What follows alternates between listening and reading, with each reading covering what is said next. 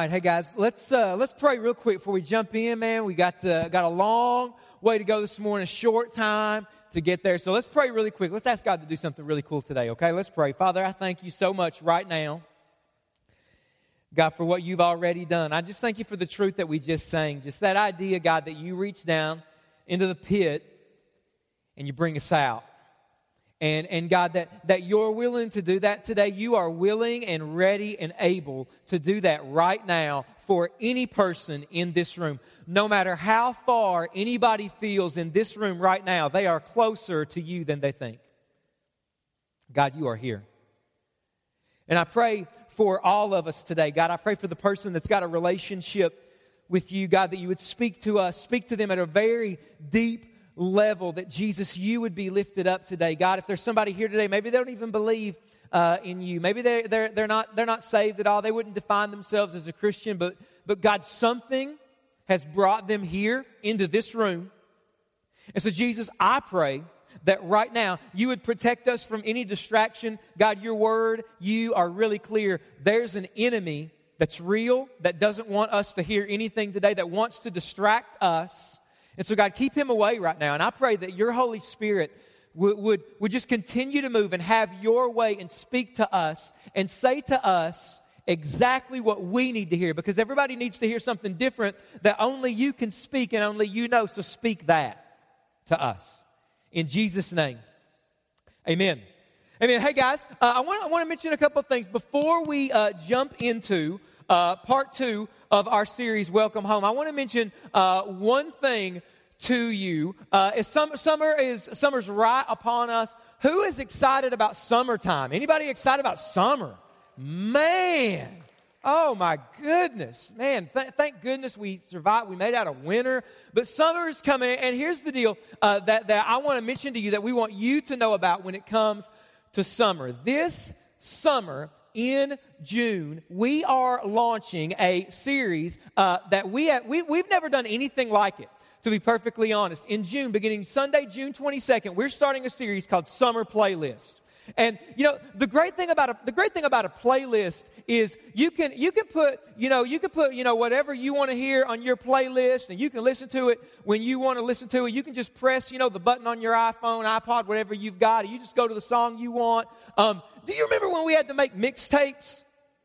Remember that? Remember when you wanted to hear a song, you had to fast forward to find that song and oh, go back, oh, go forward, oh, stop, it's right there, right?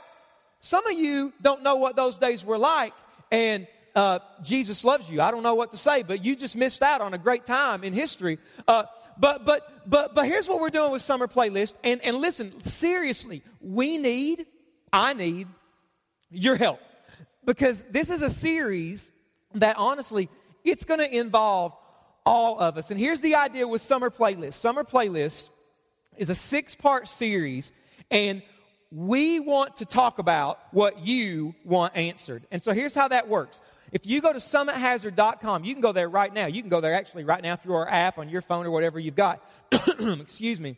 And if you go there, you'll see something will pop up says summer playlist. Here's what we're doing. Here's what I wanted to do in this series. This summer, I wanted to preach about what you want me to preach about. And so here's how this is going to work. You can go to summithazard.com starting today, right now, and you can submit your questions about Christianity, the Bible, life, whatever question you have. It doesn't matter what question you have. You can submit it and you can ask that question over and over and over. And we're going to leave it open for three weeks. And then on Sunday, May the 18th, we're going to pick the 10 most popular questions, put them on our website, let you vote on those questions, and whatever the, mo- the six most popular are that you vote on, that's what I'm preaching about. Okay? So if you want to know what does the Bible say about tattoos? What do, is it okay for Christians to drink alcohol? What happens to animals when they die? Are there dinosaurs in the Bible? What about UFOs? And, you know, I don't know. Whatever question you got, it doesn't matter what question you have. I want to answer that question. So you can go there today. You can go there every day. Whatever your question is, put that on there. And that series starts June 22nd. But we need your help. You can go there today. It's all on the website. It's called Summer Playlist. It starts in June, but you can start to vote on it now. Reason you can start to vote on it now is because some of you all are jacked up, really messed up. You're going to ask something crazy. It's going to take me a while to put something together, okay? Like it's just to take a while. But you can go there today and just go ahead. You can do that every day. But that series starts June 22nd. It's called Summer Playlist. It's going to be fun. But here we are today. We are in part two of our series. We started last week called Welcome Home. And um, here's, here's what I want you to do. I want you to, uh, I want you to imagine something with me. The very uh, at the front. I want you to imagine your dream home. Okay.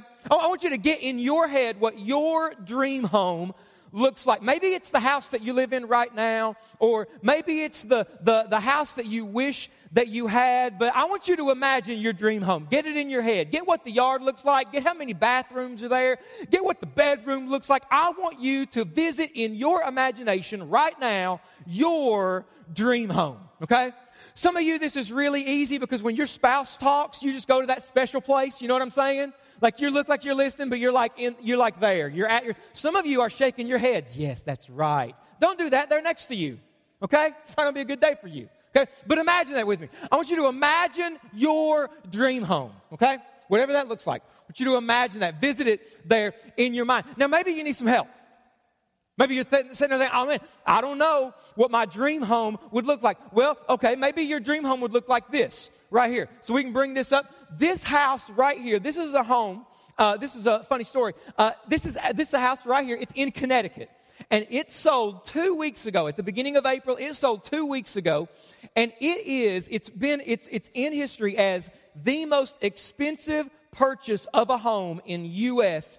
history. The most expensive purchase of a single family home in U.S. history took place in Connecticut two weeks ago. That house. We don't know who it was, they, they didn't release this information. But two weeks ago, somebody paid for that house $122 million. Okay? $122 million dollars. Get that in. So that's an up close shot. Let me show you what 122 million buys you. Go to the next one here. So, so 122 million buys you all of that. Now, here's what I want you to imagine, okay? I want you to imagine you bought that house, okay? I want you to imagine that you forked over, you just found one day underneath the, cushion, underneath the cushions 122 million. You know what I'm saying? Happens all the time, I'm sure. And you just found 122 million dollars and you bought that house. That is your house. So the 12 bedrooms in that house, there's 12 bedrooms in that house. Those are your bedrooms. The, the private beach, you can see it right there in the front there. The private beach is your private beach. And when you're done at your private beach and after you've slept in all 12 of your bedrooms, you can visit the two new islands that you own. That came with two offshore islands. I, I, I know you've always wanted one of those, at least one. Now you get two, right? The heated pool with that house, it's your heated pool.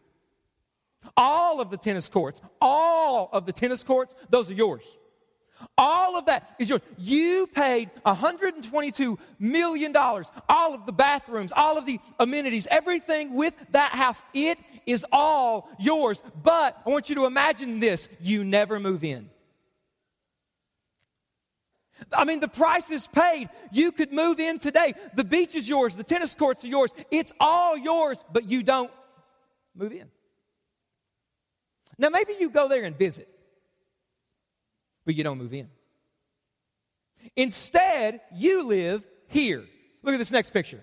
Now, you might need to turn the lights down for this. I don't know if we can get the lights turned down, but you don't see what's going on in that picture. This was a picture from a show from the show Hoarders. How many people watch the show Hoarders? Raise your hand. There you go. A lot of people. Lights are down. How many people should be on the show hoarders? Just go ahead, right? But here, here's what you can't see. That right there, that is a picture of 2,500 rats.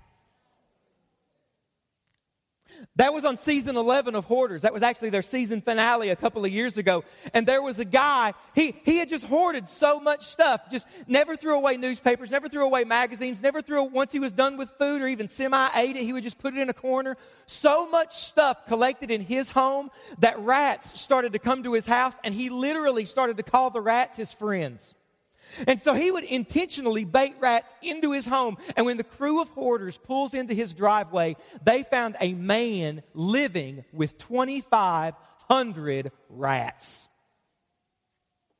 Just imagine that. Like you're asleep in your bed and you feel something. Oh, that's just my rats. You know what I'm saying? It's crazy, man. It's crazy. You wake up, your pinky toe's gone, rats. You know what I'm saying? You, you live there. You could move to the dream home in Connecticut. We can turn the lights back up. You could move to the dream home in Connecticut. You could be at the beach, but instead you choose to live with the rats. Maybe every so often, maybe once a month. I don't know what you would want to do. You visit your home in Connecticut that you paid for, the price has been paid, but you don't live there. You choose to live there. So, what in the world does this have to do with anything? Here's what this has to do with everything that we're doing today. Spiritually, too many Christians, spiritually, so many Christians choose to live in a broken down, dilapidated existence. So many Christians choose to have a spiritual existence with the rats when God wants them to move into the mansion of His grace. So many Christians, and maybe you're here today, so many Christians choose unintentionally, but it's just the way that we've just grown used to this Christian life. They just choose to live with the rats rather than move into the mansion of God's grace. And see, what we're doing in this series, it started last week and it ends next week. We're talking about that word, the word grace. And maybe that's a new word for you. So I want to give the definition that we gave last week so that we're all on the same page. When the Bible talks about grace, and when we talk about grace in this series, what we mean is grace is the absolutely free love, mercy, and forgiveness of God. It's the absolutely free love of God, mercy of God, forgiveness of God. And so, what we said last week is that grace is available for anybody. It doesn't matter who you are today. What we said last week over and over was that no matter how far you've gone, you can always go to the grace of God. In fact, the grace of God is like a giant banner that hangs at the front of a house, maybe your house in Connecticut. It's like a giant banner that hangs at the entrance of heaven, and that banner says, Welcome home. And so many Christians, we're, we're saved by grace and we walk underneath that banner. And what we saw last week in the story of the prodigal son was when the son who ran away, he comes back. What does the father do? Remember? Throws a party. He, he celebrates. He kills the fattened calf and brings the best robe and puts a ring on his son. God celebrates, is what God say, is, is saying to us. When anybody gives themselves to Jesus, when anybody receives the grace of God, there is a party, literally in heaven. And they enter underneath the banner that says, Welcome home. But if we're not careful, if we're not careful, even though we've been saved by grace, even though there has been a party in heaven and we have walked underneath the banner that says, Welcome home, if we're not careful after we've been saved by grace, we can make our Christian life a series of traditions and customs. And if we're not careful, after we've been saved by grace, we can begin to believe that our Christian life is really just us trying hard. It, it's just us trying to keep a set of rules. It's just us trying to keep God happy. And so we come to church and we read our Bibles and we make sure that we pray and we're making sure that our spiritual to do list gets done because after we've been saved by grace, Christianity, a lot of us believe, is simply us trying hard. It, it's just us spinning our wheels and trying to get traction and trying hard. And so we can even come into environments like this. We can come to church and we can sing songs like we sang last week when we sing Jesus Paid It All. And I just love when our band sings that song and the way they rock that song out. But we can sing how Jesus paid it all. We might even have our hands lifted up in the air as we're singing that song, but really inside we feel guilty about the sin that we've confessed to God a hundred times in the past week. And we walk around with guilt. We walk around with doubt. We walk around with condemnation. We walk around convinced that God is upset with us, and we live with the rats.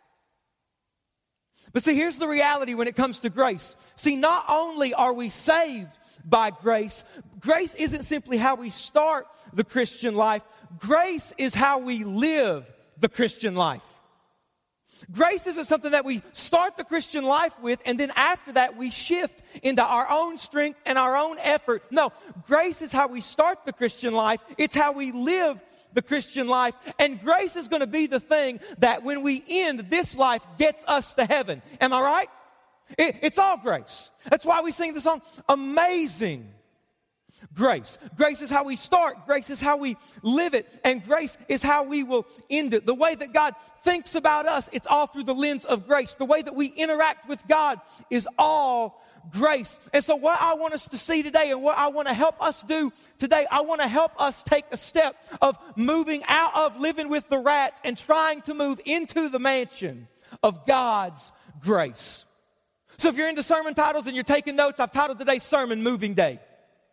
Because today is moving day. Moving, moving out of this form of Christianity, this view where, where we're trying to buy God off. We've been saved by grace, but maybe some of us think that secretly God, God is upset with us. We're just trying to obey God enough so that He likes us, even though we've been saved by grace. No, no, no. It's time to move in to the mansion of God's grace. So here's what I want us to do. I want us to open up a Bible. I want us to turn it on, whatever you've got, to Second Corinthians chapter 5. This is going to be really quick, these two verses. These are really short verses, but they're big verses. So I want us to look at Second Corinthians chapter 5, verses 21, and then I'm going to read chapter 6, verse 1. So if you got a Bible, go ahead and open it up, turn it on. If you don't have one, don't worry about it. I bet the words are already behind me. Watch these two, these two verses right here. 2 Corinthians 5, verse 21, it says this For our sake, for our sake, he, that's God, made him, that's Jesus. God made Jesus to be sin who knew no sin, so that in him, that is in Jesus, so that in him we might become the righteousness of God. Working together with him then we appeal to you not to receive the grace of God in vain. What I want us to see today as we think about this idea of, of moving into the mansion of God's grace, so that grace be, moves beyond something we just talk about and it becomes something that you and I experience on a daily basis. What I want us to see about the mansion of God's grace is that the mansion of God's grace has a solid foundation. It's got a solid foundation because you can see what we just read in chapter 5 verse 21 and if you've got a bible or you've got a way to underline highlight that whatever you can do you need to take note of that verse because that is one of the most important verses in the bible now, listen, every verse in the Bible is important, okay? I'm not saying that some verses are better than others, but this is one of the most significant verses in the entire Bible. I mean, if you wanted to try to sum up what Christianity is about, if you wanted to take the essence of what Christians believe, what the Bible is all about, and you wanted to try to break it down into a sentence, into a statement, it is verse 21. And here's what chapter 5, verse 21 is telling us there has been a massive exchange. There has been a massive exchange.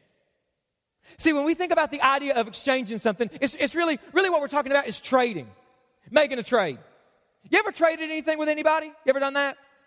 I, when I was little, I used to collect baseball cards. Anybody collect baseball cards? So I traded baseball cards all the time, man, when I was little. You know what I'm saying? Hey, man, I'll give you a Rickey Henderson for a Bo Jackson. Some of y'all don't know what I'm talking about, and that's sad.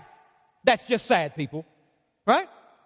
But here's the, here's the deal. You get that or not? Here's the deal when you trade something with somebody, they get something, but so do you. Am I right?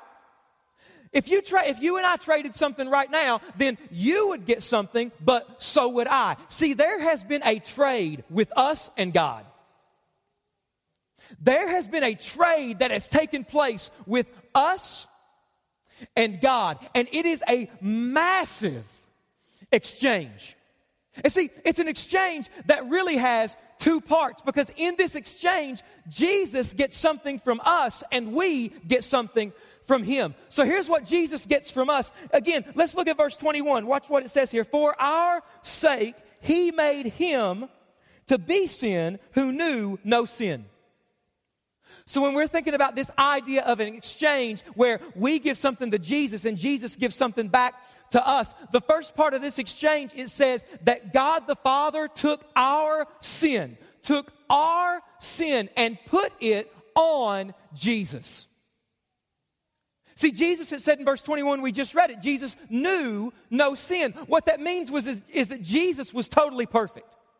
Jesus was and is totally perfect. He never messed up. He never had a bad day. He never struck out. He always batted a thousand. Jesus knew no sin. But here's what God did God put on the perfect Jesus all of our sin. And see, here's, what, here's, what, here's what's happening in the room right now. So many people in the room right now are thinking, well, hello, I know that. Tell me something that I don't know. And so, so maybe you've already checked out. Maybe you've went to our website and for summer playlist, you've submitted the question, when can we get a new preacher? Right? But here's what I want to do. And listen, today is today I think is not going to hit you in the way that it should unless you participate with me. So here's what I want to do. I want you to personalize today. I need you to engage mentally with what God says here. And to do that, I want you to insert you into 2 Corinthians 5, verse 21. Because whether you do this or not, you're in this verse. And whether I do this or not, I'm in this verse. So here's what I want you to do. When it says for our sake, I want you to put your name. I want you to read this verse again to you and put you in it. So here we go. For Mark's sake, he made him to be sin. Did you do that? For your name. For your name. For your, put your name in there. For your sake. God put on Jesus our sin. Because I think that in church we can say that, and if you've got a church background, you've heard that before. God put on Jesus our sin. And I think that we can say that so much we can think of sin like it's this vague thing. So when God does this, God does this for a vague, big, massive, faceless group of people. No, no, no. God did this for you. So I want you to insert your name for your name, insert your name for Mark's sake, for your sake. God put on Jesus your sin. And when we say that, we don't say that Jesus, that God put on Jesus some vague cloud of sin. God put on Jesus your specific sin. God put on to Jesus all of the, all of the hang-ups in my life. God put onto Jesus all of the sin that I struggle with. Every ounce of hypocrisy in my life was put on Jesus. Every ounce of inconsistency in my life, God put it on Jesus. The addiction that you still struggle with, you have been saved by grace, but Christians can still struggle with addiction. Amen. Amen. Just because you get saved doesn't mean you got it all together. If you got it all together, then you're the new guy here. Right?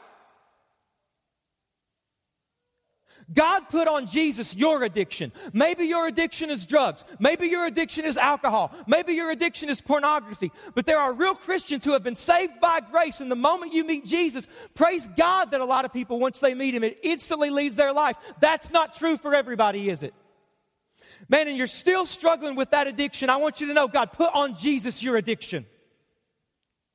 God put on Jesus your secrets. That thing in your life, the secret in your life that you hope nobody knows about, God put it on Jesus.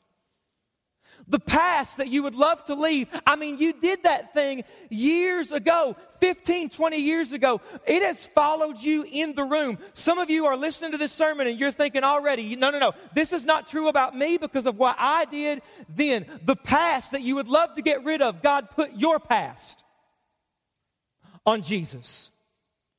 God put your attitude on Jesus. How was it in the car coming to church this morning? God put that on Jesus. And, and Jesus so identified with my sin and with your sin. It says in verse 21 that he literally became sin. Not that Jesus didn't sin, but Jesus so associated himself with our sin that there was a point when Jesus was on the cross and God just couldn't look at it anymore. And the Bible says that God the Father turned away from Jesus because Jesus so associated with our sin. So that means there isn't anything anybody has, is ever facing in this room that Jesus hasn't already faced head on. There isn't any fight that anybody's ever fought in this room that Jesus hasn't already felt.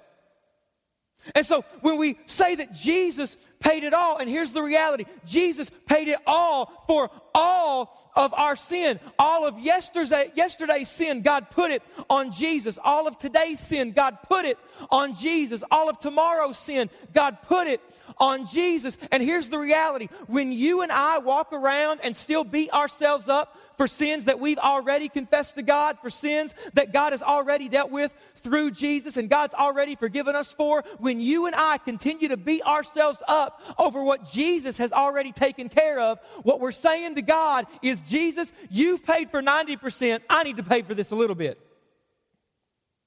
Let me beat myself up over this a while. I know you did your part. Let me do my part. But no, no, no. It says that God put all of our sin on Jesus. So when we talk about this exchange, what we mean is that God put all of our sin. What did Jesus get? Jesus got all of our sin. All of our sin was put on to Jesus. But remember, this is an exchange. So he got something, and so did we. Jesus got something, and so did we. Look at what we got from Jesus here, the rest of this verse. We need to read this. See, not only did Jesus get all of our sin, but here's what it says next. It says, so that in him, again, you put you in this. You put you in this verse. So that in him we, your name, might become the righteousness of God. See, what in the world does it mean when it says that we become the righteousness of God? What it means is this the millisecond that you put your faith in Jesus Christ, God credits the perfect life of Jesus to you as if you lived that life. God counts the perfect record of Jesus, the perfect life of Jesus, and He counts that to you as if you lived that life. So listen to me. There isn't a Christian in this room that God looks at and regrets saving. There isn't a Christian in this room that God looks at and rolls their eyes. When God looks at you, child of God, God looks at you and He doesn't see your mess. He sees the perfection of Jesus. When God looks at every single child of God, God doesn't look at us and see ourselves. God looks at us and what He sees is Jesus in our place. So Jesus' perfect record is credited to us. The perfect love that God and Jesus had that's credited to us. And God loves us with a perfect love. The, the perfect connection that God and Jesus have, it's credited to us and we've got and we live in a perfect connection with God. Now some of you are here and you're thinking, no, no, no, no. But Mark, you don't know me. But Mark, you don't know how messed up I am. But Mark, you don't know how much I struggle every single day. Listen, listen. God's grace is bigger than your butt. Tweet that. God's grace is bigger than your inconsistency. God's grace is bigger than your mess. See, because this is grace, it's absolutely free. You and I don't add to it, and we can't take away from it. And that's the solid foundation in the mansion of God's grace that Jesus takes our sin. He was treated like a criminal so that we could be treated innocent. He was treated guilty so that you and I could be treated not guilty. But look at the very next verse. See, because so many of us, we might know these things and we can talk about these things, but the problem, we don't experience these things. Chapter 6, verse 1. Working together with Him. Can we all say that so that I know that we're on the same page? Let's all read that together. Working together, working together with God See, grace is free, but it doesn't mean you don't do nothing. Grace is free, but it doesn't mean you don't have a role to play in the equation. It says working together with God. Grace is free, but it doesn't mean that you and I just sit there, shift into neutral, and then one day God takes us to heaven. No, listen, if we want to move into the mansion of God's grace, then we need to cultivate grace in our lives.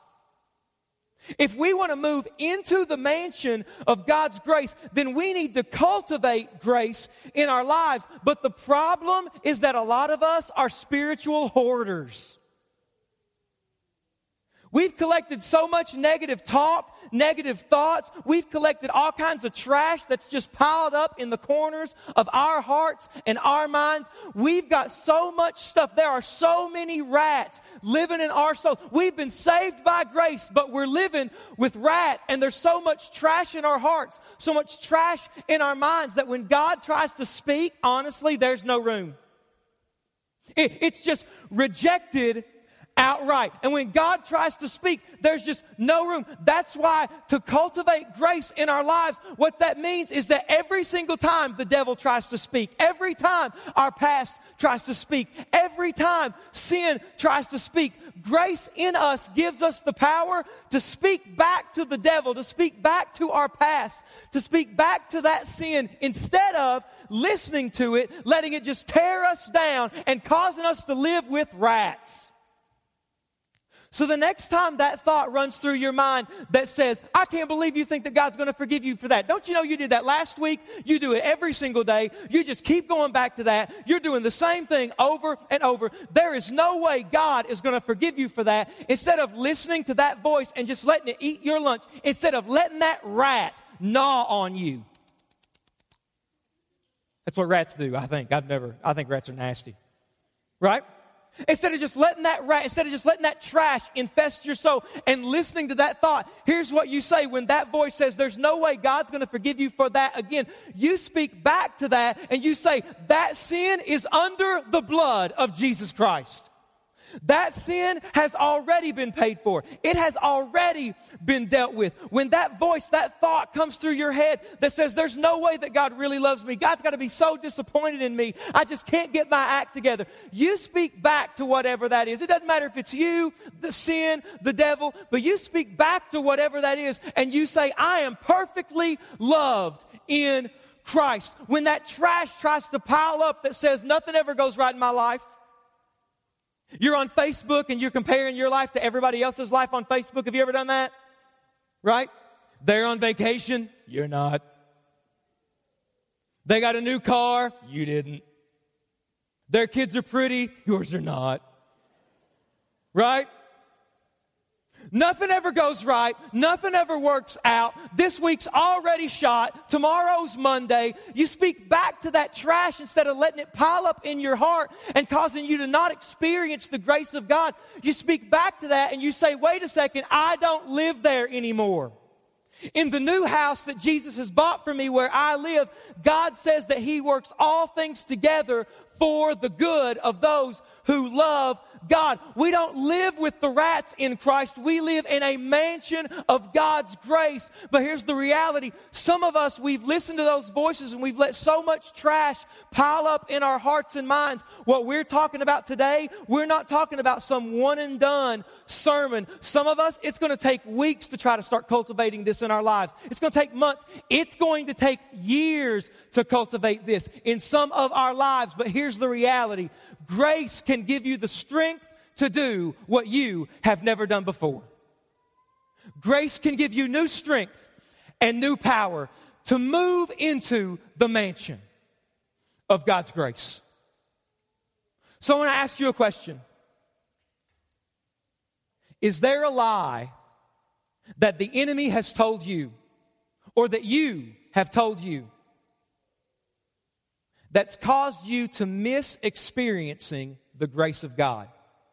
Yeah, you've been saved by grace. You've been saved by grace. But do you experience it? Or do you live a Christian life that's marked with guilt, condemnation, and fear? Is there a lie that the enemy's put in your heart, put in your soul, that's causing you to miss experiencing the grace of God? Because if so, it is time to stop letting that lie, letting that truth pile up. And it's time to move out and to move in to the mansion of God's grace. Church, would you pray with me today?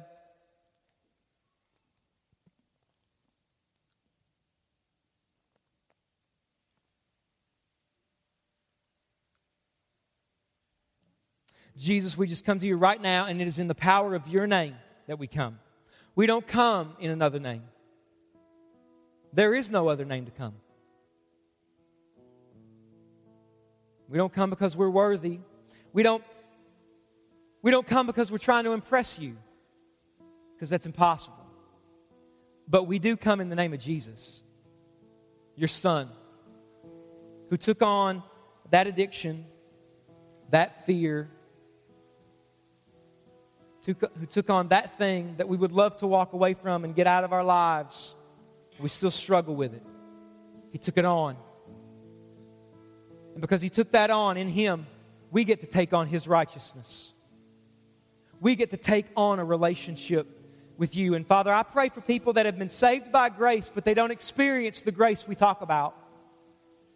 Instead, a relationship with you looks like a lot of fear, a lot of rule keeping, a lot of trying hard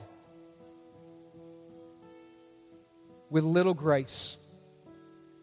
So, Father, I pray that starting today, you would give us the strength to move out of that rat infested place where the devil wants us to stay, where our past and our sin wants us to stay. Help us to move out of that and move in to experiencing grace. Let me ask you a question with every head bowed, with every eye closed. Is there a lie that you've been believing that's kept you from experiencing grace? Is there a lie that maybe you've been telling you? Maybe people have been telling you. Maybe the devil has been telling you a lie. God can't use you. God won't forgive you. You've went too far. Is there a lie that you've started to believe that's causing you to miss the experience of God's grace. I'm talking to Christians here today. You've been saved by grace. But if things just piled up in your soul and in your heart and it's causing you to miss the grace of God, if you're here today and you'd say, Mark, there is a lie. There are things that have piled up in my life and I've been saved by grace, but I feel like I'm missing the experience of grace. Would you raise your hand right now? Raise your hand right now if that's you so that we can pray for you. There's a hand right back there. Hands are going up. God bless you. Put those hands down. How many of you would say today, Mark, I am tired of missing out on the grace of God? I want to begin to, to experience it every day. Raise your hand right now. Raise your hand. God bless you. Hands are going up right over here.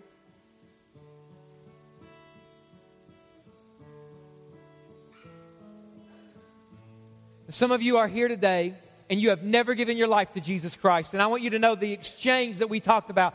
Jesus took on your sin, you get his righteousness. That happened. It's available for you right now. Today is the day when you need to give your life to Jesus Christ. If you've never done that today, I want you to know no matter how far you've gone, you can come to the grace of God today. And right there where you sit, you don't have to go out and try hard first. You don't have to go out and clean off first. You just come right where you are, right as you are, with all of your sin, all of your hangups, the mess in your life. You just go to God right there where you're at in prayer and ask God to come into your life, forgive you, make all things new. And I've got the authority of the Word of God to say that God will do that. So today, if you want to experience the grace of God for the very first time and give your life to Jesus Christ, I invite you to pray this prayer with me right here today right there where you, where you sit. Anybody in this room, no matter where you're at or who you are, if you want to, if you want to give your life to Jesus for the very first time, pray this prayer with me. Say, Dear Lord Jesus, forgive me for my sin. Come into my life and save me. I cannot do this without you. Thank you for loving me. Thank you for dying for me. Thank you for coming back from the dead for me. Jesus, help me to live for you starting now to the best that I can with your strength. In Jesus' name, amen. Head still bowed and eyes still closed. Did you just pray that prayer? Did you just ask Jesus to come into your life for the very first time. Listen, if you did, I want to celebrate with you and I want to encourage you today. And here's what I'm asking you. If you gave your life to Jesus today, if you want to start a relationship with Him, I'm going to count to three. And as soon as I say three, I want you to raise your hand high in the air today. One, two, three. Raise your hand right now. If today you're saying, Today I give my life to Jesus Christ for the very first time, raise your hand. I want you to look at me if you're making that decision right now. I want you to look at me. God doesn't want you to keep that decision to yourself. Instead, what God tells you to do is to make it known to other people. And so when you walked in today, we gave you a connection card. Would you take that connection card and on the back of that card, there's a place where you can indicate that you gave your life to Christ. If today you're, deci- you, you're making the decision to give your life to Jesus today, check that box. And as you leave, we want you to give that card to somebody who's going to be at the doors on your way out today. We'd love to celebrate with you encourage you in your new relationship with Jesus. Father, I pray for every person that's here today in this room. The devil is going to be on us this afternoon. He will be on us tomorrow. He will be on us every day saying, No, no, no. God, God doesn't love you. No, God doesn't accept you. No, you need to try harder. No, you need to really think that it's all about you pulling the weight of this relationship when Jesus, you are pulling the weight. We are saved by grace. We are kept by grace. And it is by grace we, you will bring us home. And so, God, I pray that, that every day this week, starting right now, you would help us to cultivate grace in our lives, to believe your word, to stand on it. In Jesus' name. Amen. Church, let's thank God for today and let's thank God for that exchange that Jesus has taken our place and what He's done in our lives. And here's what I would say to us before I dismiss you to go. Next week, we wrap up this series, and man, I would love for you guys to come back. We invite you to come back uh, next week. But here's what I want to say to you if you're a first time guest, returning guest, would you take your connection card before you go today? Check on that card that you were here. And again, out there in the lobby to your right, love to connect with you really quick and, and give you a free gift. Hey guys, we love you. Next week, 11 o'clock. We'll be back here. We'll do it all again. Love you guys. You're dismissed. See you next week.